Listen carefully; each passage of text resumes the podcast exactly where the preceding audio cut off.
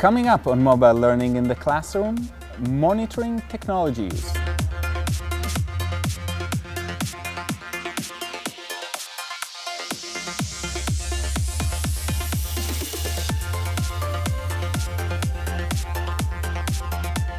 Hi, my name is Guy Trainin.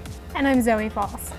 And this is Mobile Learning in the Classroom from TechEdge. And today we're talking about monitoring technology use. And a lot of teachers and instructors are really concerned about technology use in the classroom. Zoe just told me that uh, one of her instructors asked note for no technology in the classroom, which is something you can do, although it can be very problematic, especially if you do want to use some capacities that technology can add. And one of and the one other thing that I want to add at all ages, but definitely with younger kids, is we actually want to teach kids to be able to monitor their own technology use and make decisions, smart decisions about technology. And we as adults struggle with it sometimes. Do I need to really look at my phone right now?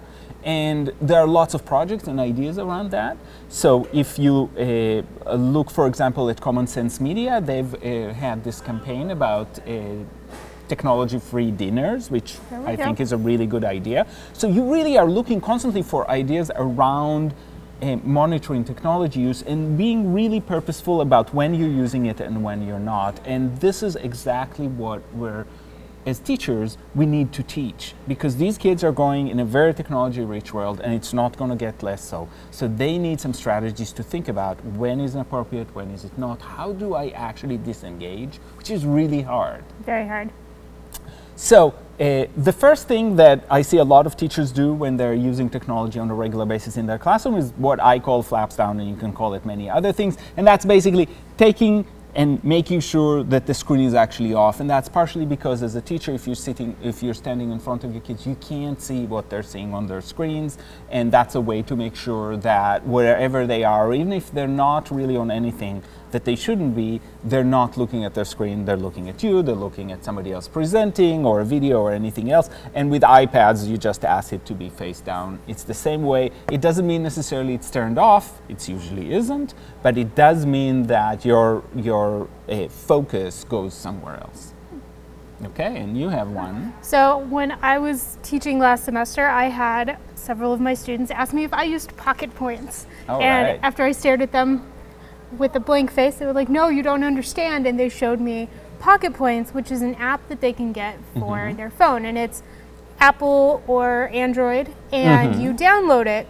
And what it does, and I'm going to show here how it works from their from their webpage, is you open up Pocket Points when you're in class, mm. and I'm downloading it. And it monitors when you're not using your phone. Mm-hmm. So right now I have Pocket Points running, and if I were to turn my phone on, it would stop counting. And right. so it does it based on time. And as you can see here, it fills up this little present box so you can monitor how long mm-hmm. you've not been using your phone. And what I noticed with my students when they were telling me about it is yeah. they would do it for specific rewards. Mm-hmm. So as you accrue points, and you see here where it shows the gift page, and it targets to where your local community is. So here in Lincoln, um, one of the things that I noticed is you can get discounts on toppers and you know oh. money off. And mm-hmm. I like toppers quite a bit, so that was a very exciting thing for me. So you have goals that you can set for yourself. Yeah. And as a teacher, I think especially maybe for college age students, it's a it's an easier way to present yeah. if you have a specific time where you're not using their phones, or if you want them on a laptop and not on their phone it's a way where they can still do something that most of them found mm-hmm. just through their peer group, but encouraging them to practice, I don't know, what you want them to do with technology yeah. in your classroom. And they, you know, I see them setting up competitions mm-hmm. with each other and seeing how long they can go, even outside of class. So if they're just in the library. Yeah. So it doesn't just have to be restricted to in a class. And because it's on their phone, the GPS tracks if they're on campus or off campus. Mm-hmm. So they register with their school, and if they're not on campus, Pocket Points doesn't work. When they're on campus, it does work. And what I like about that, if we extend that idea and find other apps that do something similar, is that it can actually be used just to, uh, uh, for example, for doing homework, for mm-hmm. other things. So there are some interesting ways to think about how you can use some kind of a point system to support kids being off because it is hard to disengage once you're engaged with your phone. So finding ways to manage that is really, really important. Another way that you can, as an instructor or as a teacher, uh, at any grade level, really monitor technology use is by using your location. So in a classic classroom, the teacher stands in front of the kids, and if you have phones or iPads or laptops of any kind, Chromebooks, you don't see what they're seeing. Mm-hmm. And they can easily, and they think they're sneaking around. really, as a teacher, you know that they're not paying attention, but you can't see. And one of the things I'm seeing a lot of teachers is reorganizing where they are in the classroom mm-hmm. or they're reorganizing the classroom. For example, yes. I've seen a lot of college instructors, if there's technology use that you want during class, for example, if you're teaching writing and you're taking some time, we're doing discussion, and then each person goes back mm-hmm. to machine and write, the, the desks are actually organized on the outside and the technology is on that outside where the desks are. So when everybody is discussing things, they're actually in kind of a circle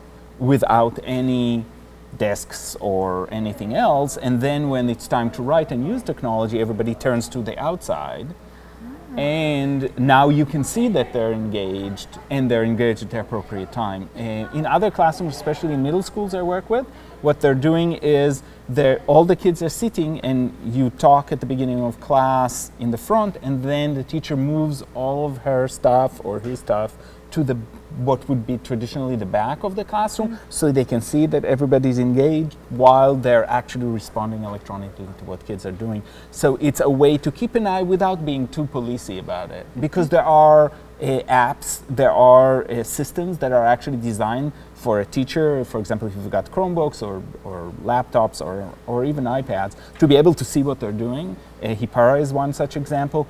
Uh, for me, as a teacher, that makes me more a policeman and less of an instructor, mm. and I don't want to be that. For some people, it seems uh, the way to go. I don't want to police that much, but I want them to know that I can see what they're doing, and well, that they're, helps. There are low tech tricks. I mean, that yeah. I know I've used in class, even if it's something as simple as I make them stand up mm-hmm. and move in the room. Yeah. And you know, their their response to, to a question has to be physical. Yeah. And they get up and move on a on a spectrum, and that's how they how they respond. Or I've done putting myself at the back of the classroom because in the room I teach in, that happens mm-hmm. to be mm-hmm. where the whiteboard is. Using a whiteboard in a technology yeah. class really, really bothers them at first because they yeah. don't quite understand what's Why? going on. Yeah. And because of because I've shifted the focus and sort of the, the feel of the class, mm-hmm. they almost engage just to figure out what's going on. Yeah. And it is really important, like anything with uh, any expectations, is to be very clear about your expectations, what's, what's allowed and what's not. Mm-hmm. Um, because kids will try and test the limits, and you want to be sure, and that's at any age, in any classroom, you want to be sure that you're putting those boundaries around them. So Today on mobile learning in the classroom, we talked about really monitoring and really shifting kids to self monitoring and technology use. And we'll see you next time on mobile learning in the classroom.